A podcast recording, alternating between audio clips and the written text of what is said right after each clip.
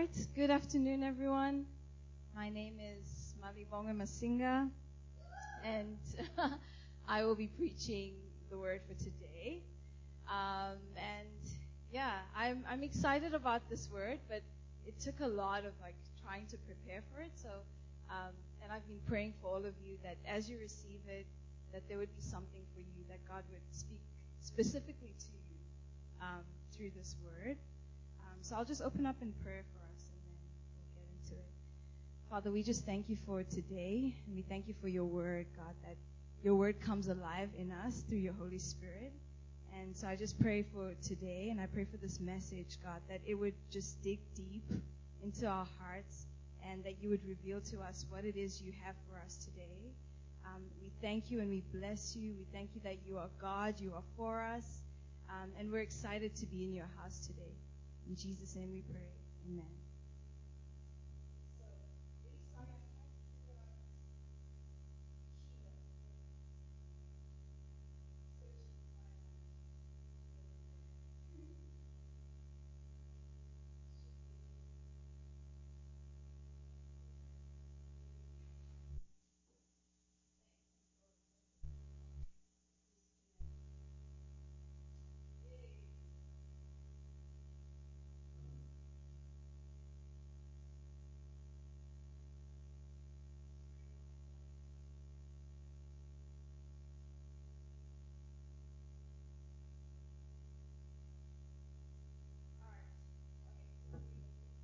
So much.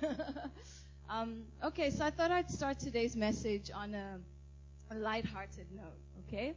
And as a South African kid, when I was a kid in South Africa, I was a big fan of American talk shows, okay?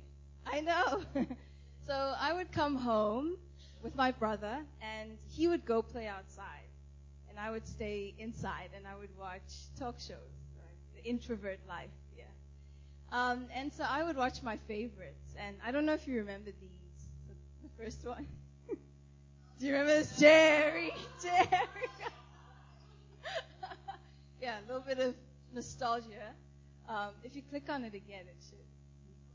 Yeah, right? Yeah, Jerry Springer. Or how about this one? Next one. Go, Ricky. Do you remember this one? She was, some people here are too young to remember this. And then there was my absolute favorite, right? Oprah Winfrey, the queen of the talk shows, right? And so on her show, she would give away these prizes, and I don't know if, well, maybe some of you won't remember Tom Cruise jumping on the couch. It was just the craziest show. And my favorite segment was the makeovers. Okay. Oh, yeah. And so we'd see these studio guests come on and talk about their style, and or if they were lacking style, and how it was affecting their self-esteem, right? And then Oprah and her team of magicians, makeup artists, stylists, hairdressers, fitness trainers, the works, would transform them into their very best selves, right? So people would be transformed, and at the end of it, we'd see these life-size posters of people, and then they would walk through. Do you remember this? Yeah? Yeah, all right. That was my favorite. And the people would walk through, and we would see them, pictures of them, a couple of kilograms heavier, messy hair, usually not smiling, dressed in their comfort is king outfit, and they would jump through the life-size poster, and they would show us what they look like now, right? I'm going to use some Instagram lingo. Waist snatched, skin popping, eyebrows on fleek. So they would come through, and we would see their best versions, right? And so I've always had in mind, as a mental reference, that is what transformation looks like. I always thought that if I want God to work in me, it should look like that. One day I will jump out and my absolute best self. But God has his own process of transforming us, and it doesn't look like the one we see on TV. C.S. Lewis has a quote about this. The next one. And, okay, sorry. Next one. So C.S. Lewis, C.S. Lewis has a quote about this, and he says, "Imagine yourself as a living house. God comes in to rebuild that house. At first, perhaps you can understand what he's doing. He's getting the drains right, stopping the leaks in the roof, and so on. You knew that these jobs needed doing, and so you are not surprised. But presently, he starts knocking the house about in a way that hurts abominably and does not seem to make sense. What on earth is he up to? The explanation is that he is building quite a different house from the one you thought of, throwing out a new wing here, putting on an extra floor there, running up towers, making courtyards. You thought you were going to be made into a decent little cottage, but he is building a palace. He intends to come and live in it himself." And so God's process of transformation is not like Oprah's, because God's process starts from the inside, and the results end up showing on the outside. And so I wondered, why would God choose to transform us from the inside out and not the outside in? Right? And the Greek word for heart is the word cardia, right? Maybe you've heard it. We have Shine, who's a fitness trainer, cardio workouts, or cardiologist, a heart doctor. And the ancient Greeks, they believed that the heart, this organ that pumps blood throughout our body, was central to man's well-being. So they ate specifically to strengthen the heart. If someone was sick, they would check the heart first. And they even believed that the brain and the lungs existed simply to keep the heart beating. So everything was just about the heart. And in the Hebrew language, so in the Bible, the Hebrew language, we see the term leb, okay, which means heart, and it appears 860 times just in the Old Testament. So the heart is important to God, not just as an organ with valves and veins, but as the center of spiritual activity, and it is here where all human life takes place, right? Our emotions, our knowledge, our wisdom, and the heart even describes man himself, his personality, seat of conscience, moral character. The heart is very important to God. So today, Ine read for us from Ezekiel. It's a very long passage. I'm so sorry. But thank you very much. You read it so well, and I hope that you were listening a little bit, because we're going to be looking at the book of Ezekiel today. And so why do we need a makeover is my next point. And I want to set the scene for you about why people would need an internal makeover. Why do we need God's extreme makeover in our lives? So if we backtrack a couple of hundred years, right, from the book of Ezekiel, the people of God, or the people of Israel, are God's chosen people, right? This is all the way back in Genesis. And throughout Exodus, they begin their journey. So God moves them from Egypt all the way to the Promised Land. And they are being led by Moses, okay? So don't. I'm here to tell you about it today. And so they are led by Moses. And Moses is the one who hears from God. And he's telling the people that at every turn, this is what God is saying, and he's relaying the message to them. But God himself is moving with the people, right? And we hear that he's a cloud by day, he's a pillar by night, and he is walking with his people.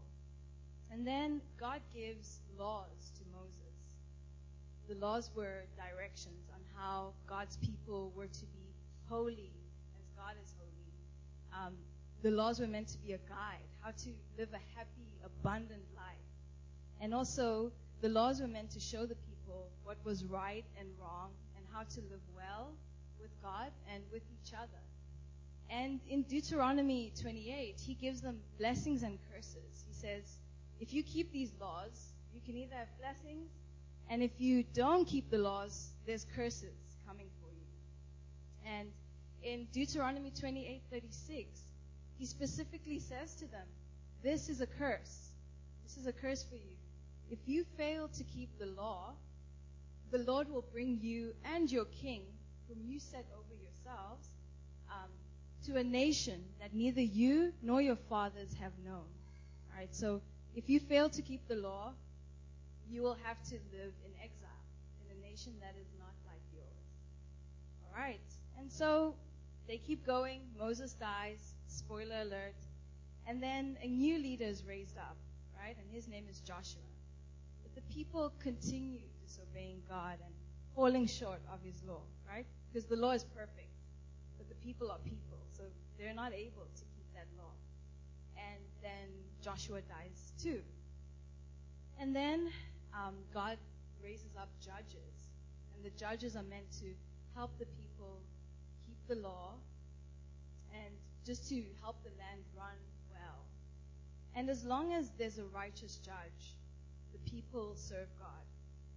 But soon after a judge dies, the people leave God, go back to their old ways. And when they serve God, they prosper. When they serve idols, they suffer. Israel's troubles were directly related to their disobedience. So, the next step, the people demand a king. They're like, God, if you look around, other nations have a king. We think we should have a king too. And so God relents and he gives them the king. And for some time, when the king is appointed, the nation is thriving. For a couple of kings, we see that the nation is doing well. Their enemies are afraid of them. There's peace in the land. But, of course, that doesn't last for a long time, as most of the kings end up worshipping foreign gods, and they build up altars, right? And then God sends prophets, and the prophets have these strong warnings, right?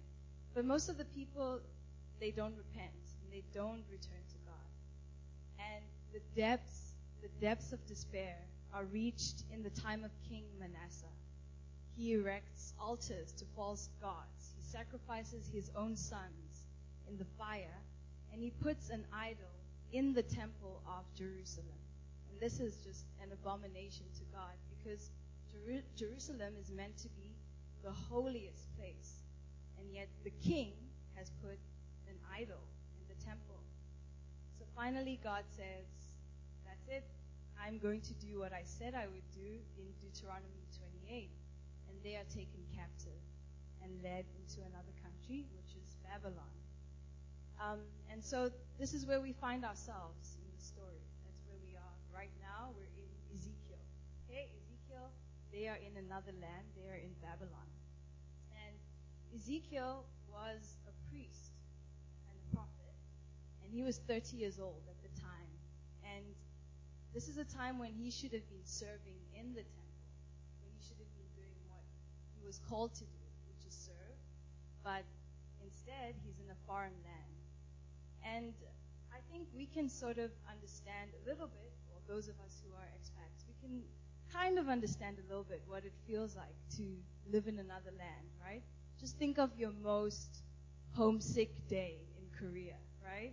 There's days when we yearn for home, when we want to eat our own foods, right? We want to see our own mountains and valleys. We want to speak our own languages. We want to be reunited with our families. So if you think of that, that is how the people of Israel are feeling. They feel more than that. They feel abandoned, and they feel utterly rejected by God. They're living in a foreign land, and they are in some ways forced to serve the gods of that nation. And a few years ago, I remember hearing a testimony from an American pastor who had been in a North Korean jail. And he went through these seasons of deep despair as he waited for the American government to intervene.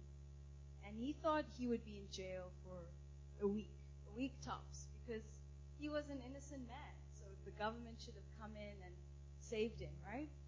But they didn't. And one night turned into a week, and a week turned into a month, and a month turned into 2 years. And he was in the prison waiting, not knowing what's happening on the outside. Is anyone coming for him? He didn't know. And the external difficulties and torment started to get to his heart. And he thought, oh, maybe this is a sign that God is forsaking me, and God has left me. Maybe I'm going to die here, lonely and afraid in this foreign land. And it was only in hindsight that he was able to see that God had been with him all along. It was only like years after he was able to look at it and be like, oh, actually, because of my being in the prison, I had favor with the wardens, and I had favor with the people in the prison. I was able to share the gospel, and people were saved. And so it was only in hindsight that he was able to understand that God had been with him all along, and God had been changing his situation or changing him from the inside out. And so in Ezekiel, as Ine read, God has been telling his people how he plans to move on their behalf, right? So from verse 1 to 23, we read about how God is going to move on the outside. And he says to them, I actually put it up, all right. In the Message Bible, I love it. It says here, because nations came at you from all sides, ripping and plundering, hauling pieces of you every which way, and you've become the butt of cheap gossip and jokes, right? God is saying to them, like, you've become the lowest of lows amongst the other nations. And can you imagine the people gathered as Ezekiel is saying this to them? They're all like, yeah, man, that's right. We've become the butt of cheap jokes. It's true. And then he says to them that God is planning to restore the land. It will produce fruit. It will burst with new growth. And they're all like, ooh, yeah, that's right. Say it again, brother. Whatever. And then he brings up all these other promises, and he's like, the country will burst into life and more life, and the towns and villages will be full of people. And they're like, come on, somebody, this is a word for us, right? So they're pretty excited, and he says to them, the town will overflow with livestock and animals. And they're like, yeah, say it louder for the people at the back. This is a word for us. This is a word for our salvation. And so they get so excited because God is telling them about all these outward signs of his favor on them. And then it's almost like the record scratches, right? Because in verse 25 and 27, he changes tone. And he's no longer telling them about what he's going to do on the outside. He tells them how he's going to change them from the inside. Not only is God wanting to bless them outwardly, but he wants to produce a lasting change. And the only way he can do that is by changing them from the inside. And so that is the story of Ezekiel. And it's not just for Ezekiel, because this is a prophecy that extends beyond the people of Israel. So even it stands for the people 500 years ago, but it stands for us today. And I want to share with you how God has a three-step plan on how he wants to do his extreme makeover. He wants to cleanse the people, which is us too. He wants to renew, and he wants to live in us. So he wants to cleanse, he wants to renew, and he wants to live in us. And the first one is cleansing. In verse 25, it says, I will sprinkle clean water on you, and you shall be clean from all your uncleanliness, and from all your idols I will cleanse you. So God had a plan to wash his people from their uncleanliness and their idol worship. And he uses symbols that they would have known.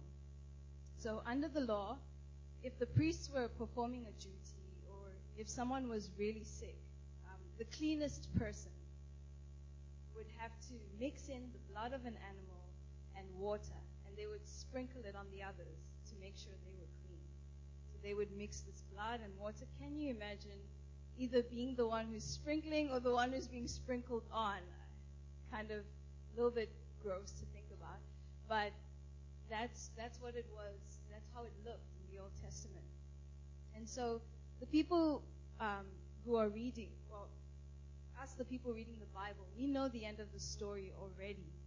And we know that no one here could have been clean enough or holy enough to cleanse us of our sin. So imagine if we were sitting here, the cleanest person in here would have to mix the blood and the water and sprinkle it on the rest of us. Who would we choose? What would be our qualification for choosing them? All right, there was no one who could have done that job except for Jesus. And so in Hebrews 9, it says this. If you can read it, this is the Message Bible. But when the Messiah arrived, high priest of the superior things of this new covenant, he bypassed the old tent and its trappings in this created world and went straight into heaven's tent, the true holy place, once and for all. He also bypassed the sacrifices consisting of goat and calf blood, instead using his own blood as the price to set us free once and for all. If that animal blood and other rituals of purification were effective in cleaning up certain matters of our religion and behavior, think how much more the blood of Christ cleans up our whole lives, inside and out. Through the Spirit, Christ offered himself as an unblemished sacrifice, freeing us from those dead ends.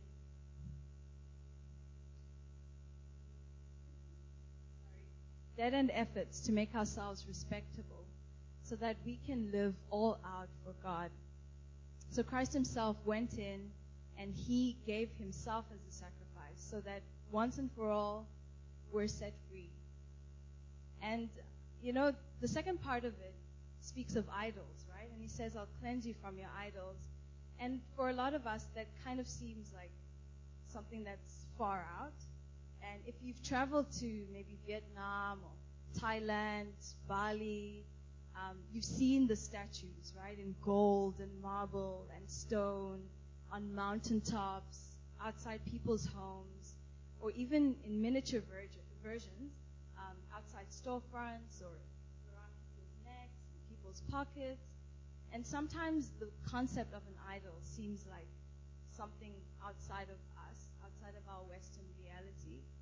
But this is what Tim Keller has to say about it, about idols. And it's a very long quote, and I'm really sorry, but I will read it for you. If you can read, please do. And he says, everybody has got to live for something. But Jesus is arguing that if he is not that thing, it will fail you. Nobody puts this better than the American writer David Foster Wallace. He got to the top of his profession. He was an award-winning, best-selling, postmodern novelist, known around the world for his boundary-pushing storytelling. He once wrote a sentence that was more than 1,000 words long.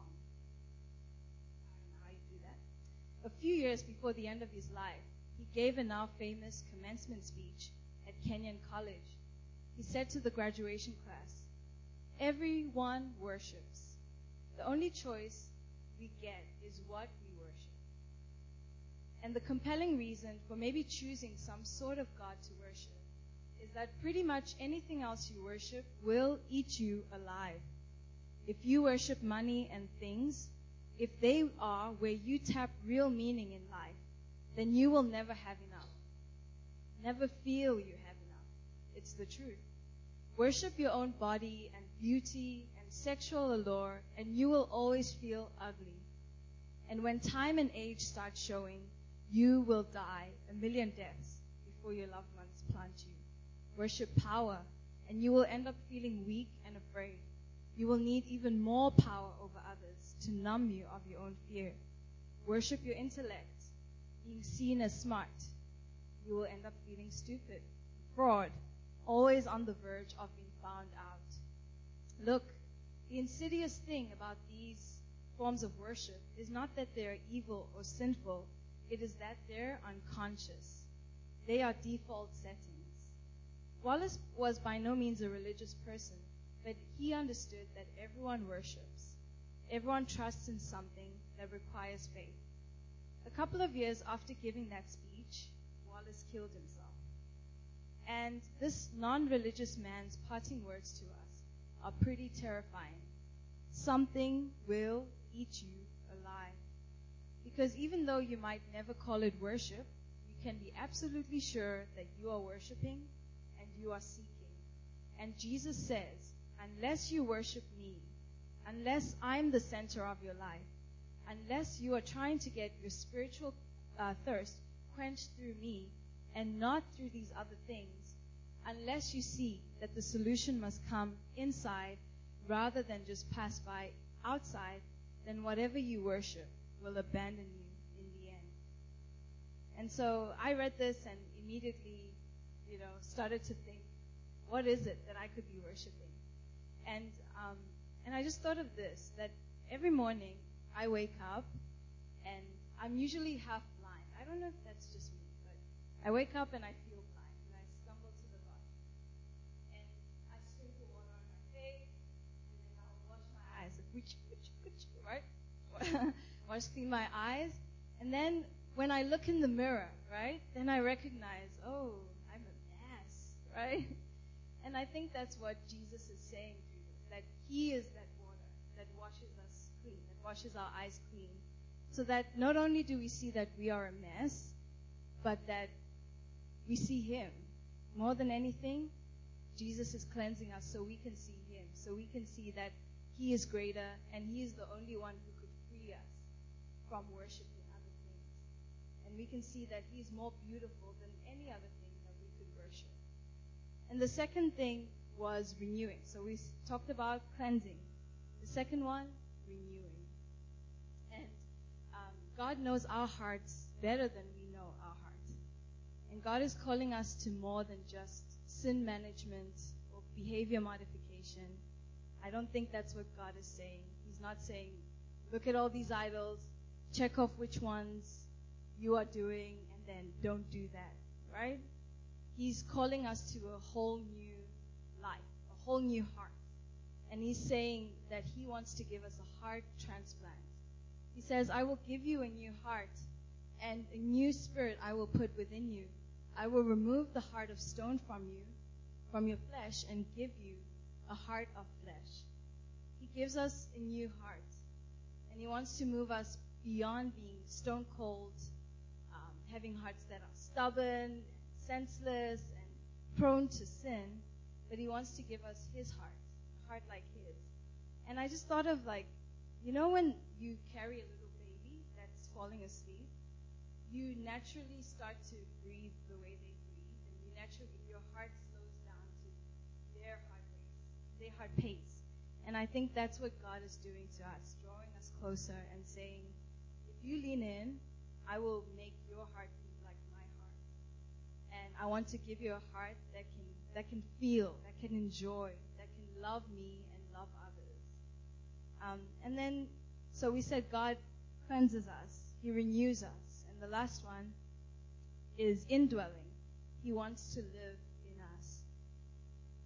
So in John 14:16-17, Jesus says to his disciples, I will ask the Father, and he will give you another helper to be with you forever, even the Spirit of truth, whom the world cannot receive, because it neither sees him nor knows him. You know him, for he dwells with you and will be in you. So Jesus gives us the Spirit of truth to do God's work. We do God's work of believing, obeying, overcoming, growing, producing fruit. And we do this not by our power or our abilities, but by his Spirit. He promises that his Spirit will be the one that leads us in truth. His Spirit will make sure that we can keep his commandments. His Spirit will give us the desire to do what is right. And he will empower us to do what is right. And all of these are part of the extreme makeover that God wants to do in our lives. He wants to cleanse us, renew us, and dwell in us. And not just for the Israelites in 500 BC, but through Jesus, these promises are for us. And I don't know if you noticed something, but of all three of these things, being cleansed by Jesus' blood, it's a once and for all. So it's done. God doesn't need our help with that. He's done it. God's Spirit is given to us when we accept Jesus as Lord and King. That's also a once and for all. No one can remove his spirit from us. It is done. But renewal is a constant process. I read a little bit about heart transplants, and I found out that when you go for a heart transplant, it's necessary that you go for constant checkups, because in some patients, the body rejects the heart immediately, right? And then the doctors can kind of work around that sometimes, and the person can live. Like it can so happen that initially they reject it, but after some time, the body adjusts to having a new heart, and the person can continue to live and to thrive for many, many years. But in some people, they do the transplant, the person is okay, they leave the hospital, and they fail because the body does not accept the heart. And so it's imperative that the person has to go to the doctor and check how the heart is doing every few weeks, every few days for a little bit, until they can monitor that the heart is working well inside of them. And our heart of flesh that God gives us is the same. It needs constant tending. In the cleansing and indwelling process, we play spectator as God does all the work. But in the renewal process, we are partners with God, right? We go about, He shows us how our hearts need to be changing, and we allow Him to do that work in us. And so many things threaten our hearts on a daily basis, you know? Daily. I mean, you just have to leave your house in the morning and you're up against anger and jealousy and greed and guilt and so many other things. And maybe it's not even that it's on a daily basis. Perhaps our hearts have been hardened like the Israelites. We've been waiting for some things, and we've been waiting a long time, and we don't see God moving on our part. And waiting sucks. Or maybe we feel a little bit disappointed that, oh, God, we were expecting that you would come through in this way, but you haven't. Will you? Should I expect good things? And I think that even today, God is calling us to a place of inviting Him in and examining, where do our hearts stand? Are our hearts soft and fleshy? Are they able to understand and able to perceive how God is moving, or are our hearts feeling a little bit hard? Where do we stand today? And so the other week, I actually had this problem. I had this pain on the left side of my chest, and I wasn't sure, like, what is this? And so I was with Tiffany, and I was like, oh, I have this pain. It's on the left side. Wait, is that where the heart is? I didn't. Yeah, South African education may have failed me. But, yeah, I was like, oh, that's the left. Is that where the heart is? And luckily it wasn't a heart issue. It probably was a digestion issue, surprisingly. But I realized that we don't often check in on our hearts. Like, it's possible that people who die of a heart attack, it just happens out of nowhere because they haven't been checking their hearts. And so with today's message, I'd like to encourage you to check on your heart. And I'd like us to I wanted us to take just a little bit of time, even if it was like 2 minutes, and just open ourselves up to, what is God saying? Where are our hearts today? Are our hearts ready to move as God's heart is moving? Are we feeling a little bit hard? Is the hardness setting in and we haven't recognized it? So we'll just give it about 2 minutes.